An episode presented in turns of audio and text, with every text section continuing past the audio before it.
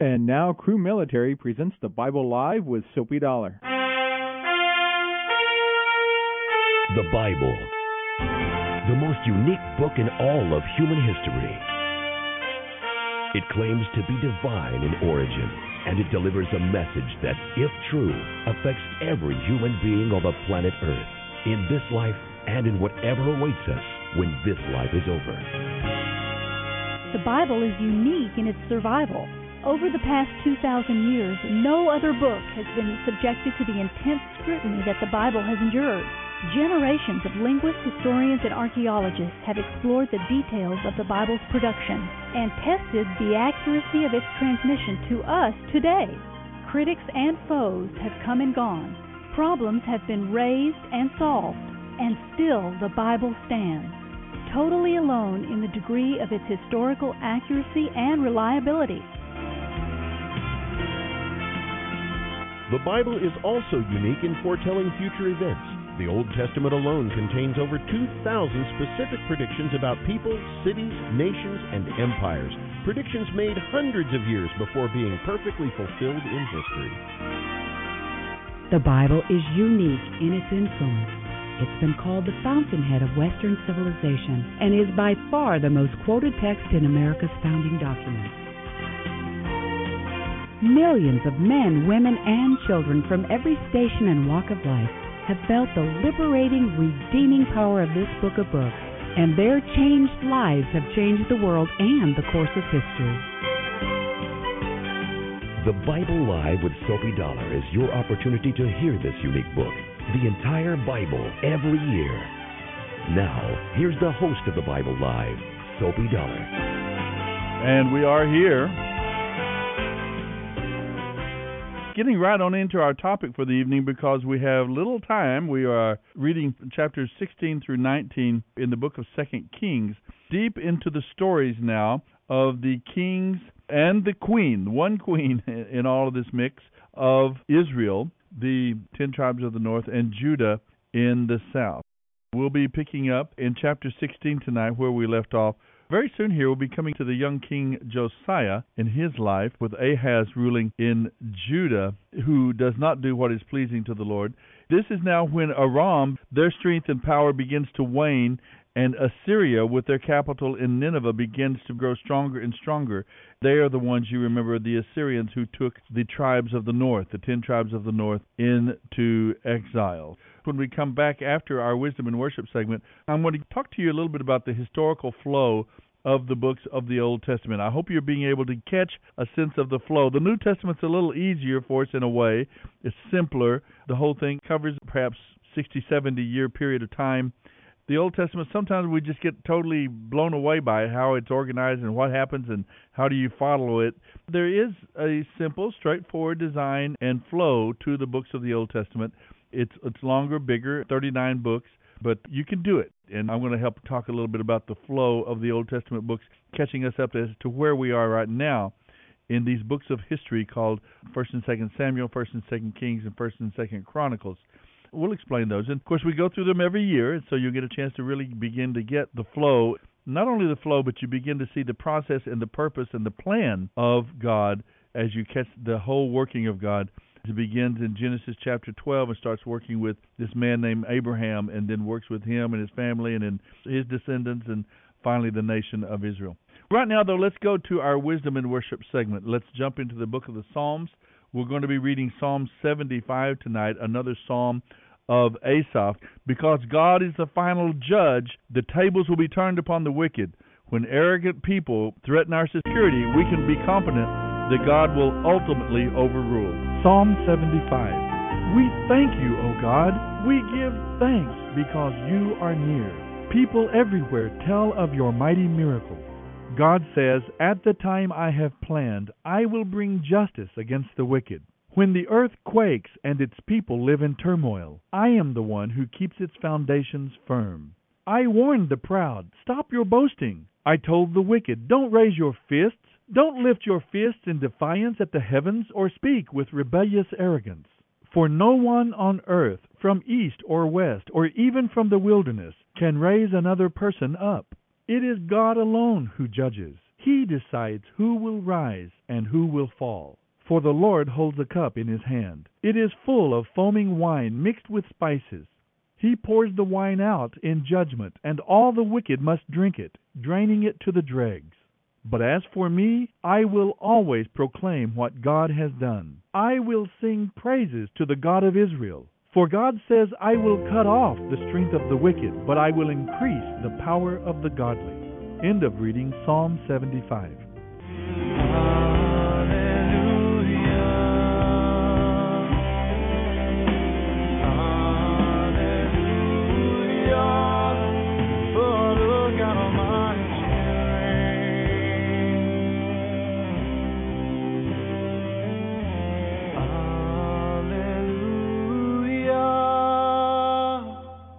Is the Bible Live with Sophie Dollar.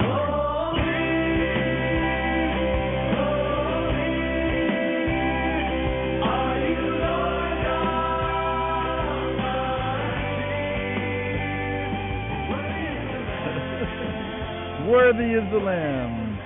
And we are back to Bible Live. Just one quick minute before we get into our reading tonight.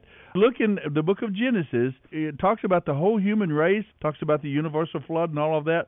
But by the time you get to chapter 12, already you're into the story of Abraham and Isaac and Jacob, and you begin to follow them. Genesis, Exodus, Leviticus, Numbers, and Deuteronomy have to do with the establishment of the people of Israel. We end with them being out of Egypt and into the wilderness 40 years. And then with Joshua, Judges, and Ruth, you talk about the time of the conquest, the time of the judges, that 325 year period. Then you transition with Samuel to the time of the kings. And that's what we are in now, the time of the kings. Ahaz rules in Judah. 2 Kings 16:1 through 19:4. 2 Kings 16. Ahaz, son of Jotham, began to rule over Judah in the 17th year of King Pekah's reign in Israel. Ahaz was 20 years old when he became king, and he reigned in Jerusalem 16 years. He did not do what was pleasing in the sight of the Lord his God, as his ancestor David had done. Instead, he followed the example of the kings of Israel, even sacrificing his own son in the fire. He imitated the detestable practices of the pagan nations the Lord had driven from the land ahead of the Israelites. He offered sacrifices and burned incense at the pagan shrines and on the hills and under every green tree. Then King Rezin of Aram and King Pekah of Israel declared war on Ahaz. They besieged Jerusalem but did not conquer it. At that time the king of Edom recovered the town of Elath for Edom. He drove out the people of Judah and sent Edomites to live there, as they do to this day. King Ahaz sent messengers to King Tiglath-Pileser of Assyria with this message, I am your servant and your vassal. Come up and rescue me from the attacking armies of Aram and Israel. Then Ahaz took the silver and gold from the temple of the Lord and the palace treasury and sent it as a gift to the Assyrian king. So the Assyrians attacked the Aramean capital of Damascus and led its population away as captives, resettling them in Kir. They also killed King Rezin. King Ahaz then went to Damascus to meet with King Tiglath-Pileser of Assyria. While he was there, he noticed an unusual altar. So he sent a model of the altar to Uriah the priest, along with its design in full detail. Uriah built an altar just like it by following the king's instructions, and it was ready for the king when he returned from Damascus. When the king returned, he inspected the altar and made offerings on it. The king presented a burnt offering and a grain offering, poured a drink offering over it, and sprinkled the blood of the peace offerings on it. Then King Ahaz removed the old bronze altar from the front of the Lord's temple, which had stood between the entrance and the new altar, and placed it on the north side of the new altar. He said to Uriah the priest, Use the new altar for the morning sacrifices of burnt offering, the evening grain offering, the king's burnt offering and grain offering, and the offerings of the people, including their drink offerings.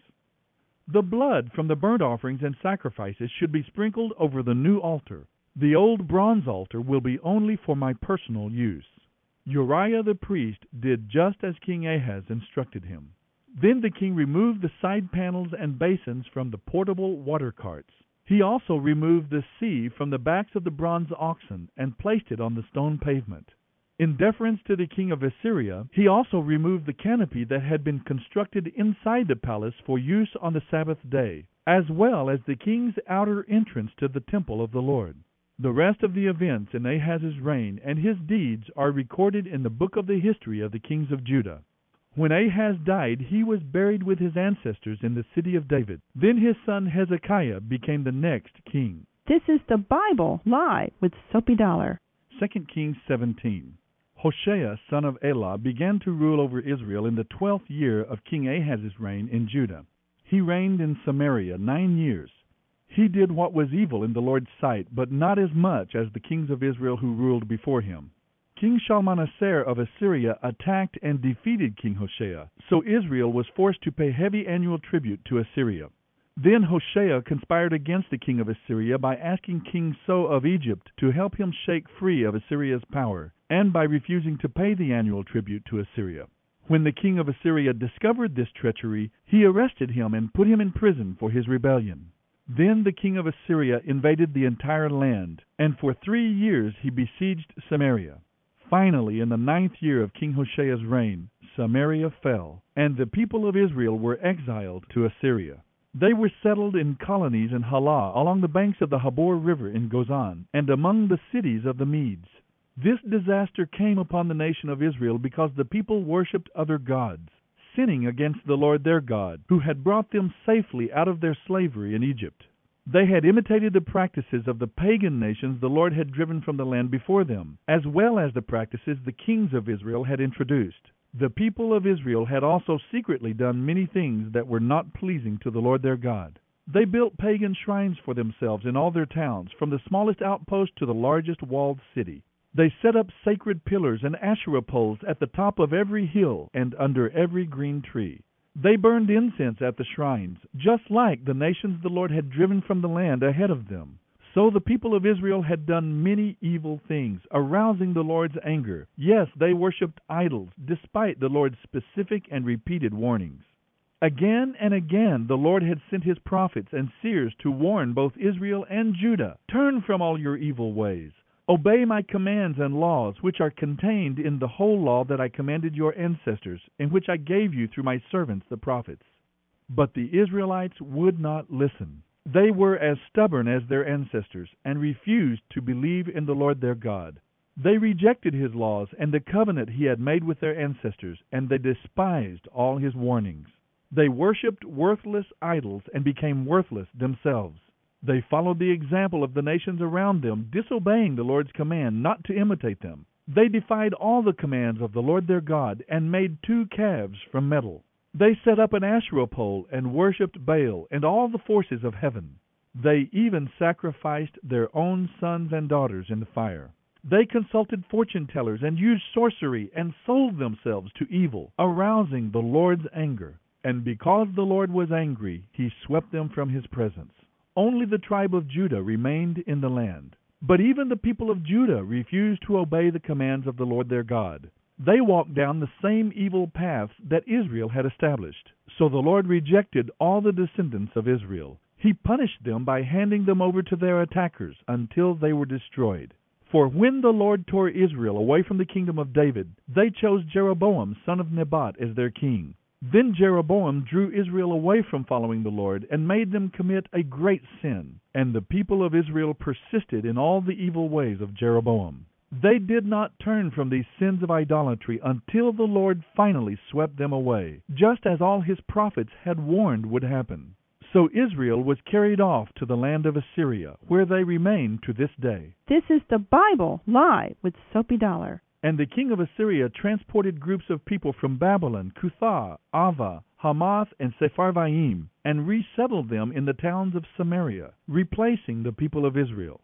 So the Assyrians took over Samaria and the other towns of Israel. But since these foreign settlers did not worship the Lord when they first arrived, the Lord sent lions among them to kill some of them. So a message was sent to the king of Assyria The people whom you have resettled in the towns of Israel do not know how to worship the God of the land. He has sent lions among them to destroy them, because they have not worshipped him correctly. The king of Assyria then commanded, Send one of the exiled priests from Samaria back to Israel. Let him teach the new residents the religious customs of the God of the land. So one of the priests who had been exiled from Samaria returned to Bethel and taught the new residents how to worship the Lord. But these various groups of foreigners also continued to worship their own gods. In town after town where they lived, they placed their idols at the pagan shrines that the people of Israel had built. Those from Babylon worshipped idols of their god Succoth Benoth. Those from Cuthah worshipped their god Nergal. And those from Hamath worshipped Ashima. The Avites worshipped their gods Nibhaz and Tartak. And the people from Sepharvaim even burned their own children as sacrifices to Adrammelech and Anammelech. These new residents worshiped the Lord, but they appointed from among themselves priests to offer sacrifices at the pagan shrines. And though they worshiped the Lord, they continued to follow the religious customs of the nations from which they came. And this is still going on among them today. They follow their former practices instead of truly worshiping the Lord and obeying the laws, regulations, instructions, and commands He gave the descendants of Jacob, whose name He changed to Israel.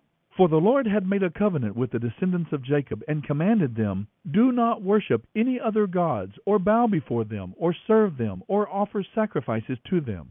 Worship only the Lord, who brought you out of Egypt with such mighty miracles and power. You must worship Him and bow before Him, offer sacrifices to Him alone. Be careful to obey all the laws, regulations, instructions, and commands that He wrote for you. You must not worship any other gods. Do not forget the covenant I made with you, and do not worship other gods. You must worship only the Lord your God. He is the one who will rescue you from all your enemies. But the people would not listen and continued to follow their old ways. So while these new residents worship the Lord, they also worship their idols, and to this day their descendants do the same. This is the Bible Live with Soapy Dollar. 2 Kings 18. Hezekiah son of Ahaz began to rule over Judah in the third year of King Hoshea's reign in Israel. He was twenty five years old when he became king, and he reigned in Jerusalem twenty nine years. His mother was Abijah, the daughter of Zechariah. He did what was pleasing in the Lord's sight, just as his ancestor David had done. He removed the pagan shrines, smashed the sacred pillars, and knocked down the Asherah poles. He broke up the bronze serpent that Moses had made because the people of Israel had begun to worship it by burning incense to it. The bronze serpent was called Nehushtan. Hezekiah trusted in the Lord, the God of Israel. There was never another king like him in the land of Judah, either before or after his time. He remained faithful to the Lord in everything, and he carefully obeyed all the commands the Lord had given Moses. So the Lord was with him, and Hezekiah was successful in everything he did. He revolted against the king of Assyria and refused to pay him tribute. He also conquered the Philistines as far distant as Gaza and its territory, from their smallest outpost to their largest walled city. During the fourth year of Hezekiah's reign, which was the seventh year of King Hoshea's reign in Israel, King Shalmaneser of Assyria attacked Israel and began a siege on the city of Samaria. Three years later, during the sixth year of King Hezekiah's reign and the ninth year of King Hoshea's reign in Israel, Samaria fell. At that time the king of Assyria deported the Israelites to Assyria and put them in colonies in Halah, along the banks of the Habor River in Gozan, and among the cities of the Medes. For they had refused to listen to the Lord their God. Instead, they had violated his covenant, all the laws the Lord had given through his servant Moses. In the fourteenth year of King Hezekiah's reign, King Sennacherib of Assyria came to attack the fortified cities of Judah and conquered them. King Hezekiah sent this message to the king of Assyria at Lachish I have done wrong. I will pay whatever tribute money you demand, if you will only go away. The king of Assyria then demanded a settlement of more than eleven tons of silver and about one ton of gold. To gather this amount, King Hezekiah used all the silver stored in the temple of the Lord and in the palace treasury. Hezekiah even stripped the gold from the doors of the Lord's temple, and from the doorposts he had overlaid with gold, and he gave it all to the Assyrian king. Nevertheless, the king of Assyria sent his commander in chief, his field commander, and his personal representative from Lachish with a huge army to confront King Hezekiah in Jerusalem. The Assyrians stopped beside the aqueduct that feeds water into the upper pool, near the road leading to the field where cloth is bleached. They summoned King Hezekiah, but the king sent these officials to meet with them. Eliakim son of Hilkiah the palace administrator, Shebna the court secretary, and Joah son of Asaph the royal historian. This is the Bible live with Soapy Dollar. Then the Assyrian king's personal representative sent this message to King Hezekiah. This is what the great king of Assyria says. What are you trusting in that makes you so confident? Do you think that mere words can substitute for military skill and strength? Which of your allies will give you any military backing against Assyria? Will Egypt? If you lean on Egypt, you will find it to be a stick that breaks beneath your weight and pierces your hand. The Pharaoh of Egypt is completely unreliable. But perhaps you will say, We are trusting in the Lord our God. But isn't he the one who was insulted by King Hezekiah? Didn't Hezekiah tear down his shrines and altars and make everyone in Judah worship only at the altar here in Jerusalem? I'll tell you what, my master, the king of Assyria, will strike a bargain with you. If you can find 2,000 horsemen in your entire army, he will give you 2,000 horses for them to ride on. With your tiny army, how can you think of challenging even the weakest contingent of my master's troops, even with the help of Egypt's chariots and horsemen? What's more, do you think we have invaded your land without the Lord's direction? The Lord himself told us, Go and destroy it. Then Eliakim son of Hilkiah, Shebna, and Joah said to the king's representative, Please speak to us in Aramaic, for we understand it well. Don't speak in Hebrew, for the people on the wall will hear. But Sennacherib's representative replied, My master wants everyone in Jerusalem to hear this, not just you. He wants them to know that if you do not surrender, this city will be put under siege. The people will become so hungry and thirsty that they will eat their own dung and drink their own urine. Then he stood and shouted in Hebrew to the people on the wall, Listen to this message from the great king of Assyria. This is what the king says. Don't let King Hezekiah deceive you. He will never be able to rescue you from my power. Don't let him fool you into trusting in the Lord by saying, The Lord will rescue us. This city will never be handed over to the Assyrian king. Don't listen to Hezekiah. These are the terms the king of Assyria is offering. Make peace with me, open the gates, and come out. Then I will allow each of you to continue eating from your own garden and drinking from your own well. Then I will arrange to take you to another land like this one, a country with bountiful harvests of grain and wine, bread and vineyards, olive trees and honey, a land of plenty. Choose life instead of death. Don't listen to Hezekiah when he tries to mislead you by saying, The Lord will rescue us. Have the gods of any other nations ever saved their people from the king of Assyria? What happened to the gods of Hamath and Arpad? And what about the gods of Sepharvaim, Hena, and Ivvah? Did they rescue Samaria from my power? What god of any nation has ever been able to save its people from my power? Name just one. So what makes you think that the Lord can rescue Jerusalem? But the people were silent, and did not answer because Hezekiah had told them not to speak. Then Eliakim son of Hilkiah the palace administrator, Shebna the court secretary, and Joah son of Asaph the royal historian went back to Hezekiah. They tore their clothes in despair, and they went in to see the king and told him what the Assyrian representative had said. 2 Kings 19. When King Hezekiah heard their report, he tore his clothes and put on sackcloth, and went into the temple of the Lord to pray. And he sent Eliakim the palace administrator, Shebna the court secretary, and the leading priests, all dressed in sackcloth, to the prophet Isaiah son of Amoz. They told him, This is what King Hezekiah says This is a day of trouble, insult, and disgrace. It is like when a child is ready to be born, but the mother has no strength to deliver it. But perhaps the Lord your God has heard the Assyrian representative defying the living God, and will punish him for his words. Oh, pray for those of us who are left. End of reading 2 Kings 16:1 through 19:4. Blessed is the man who walks in your favor, who loves all your words and hides them like treasure. You're listening to The Bible Live with Soapy Dollar. Of his desperate heart, they are alive. We now enter into this last phase of the people of Israel as they're moving both of them now toward judgment, toward destruction. After the split in 930, after the death of Solomon, Saul starts in 1050 BC, David in 1010 and Solomon in 970. They were nice enough to have their reigns last 40 years each, and it makes it just a little easier, at least, to remember. If you can find that right start off number, 1050, then 1010, then to 970, and then to 930. In 930 BC, the kingdom is divided. Now, Israel only lasts 209 years, just a little over 200 years that they last. They have 22 kings in that time period, and I don't believe there's a single one of them that followed after the Lord. They got started badly under Jeroboam with these golden calves and with the, this idol worship, and they just went from bad to worse. They had a very stormy 200 year period. The power was moving away from Israel under David and Solomon down to Egypt, and then Aram became the great power with their capital in Damascus up on the Mediterranean coast to the north of Israel. Damascus came to power. Then it switches over to Nineveh. The Assyrians come to power, and they are very cruel, very powerful.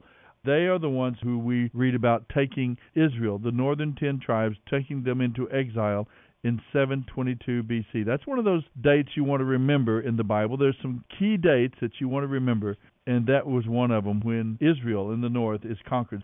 And then, of course, Judah goes 136 more years. They last 345 years, and then they come to their Waterloo in 586 BC. And we are walking now toward that. Hoshea tonight is the last king of the north, of Samaria, and they fall prey to the Assyrians, as we read about tonight.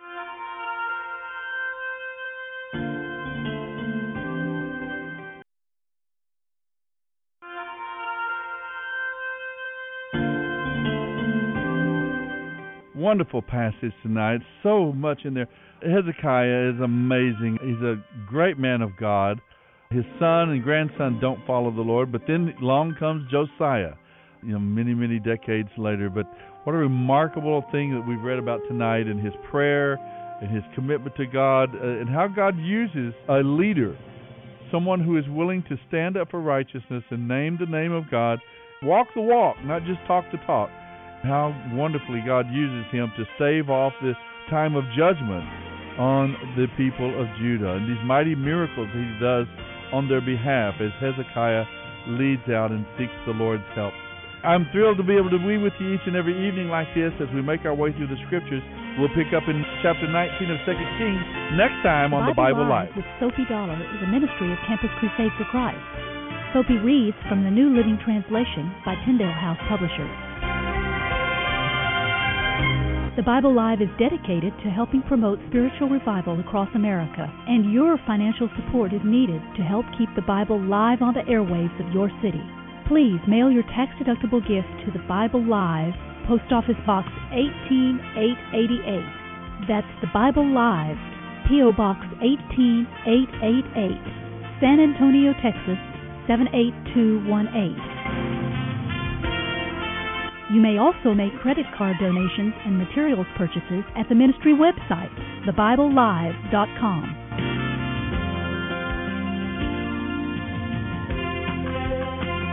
Now don't forget, join us each weekday at this time and on this station for the Bible Live with Soapy Dollar. Start today, and in one year's time, we will read and respond together to the entire Bible. Let the most important word you hear each day be God's Word.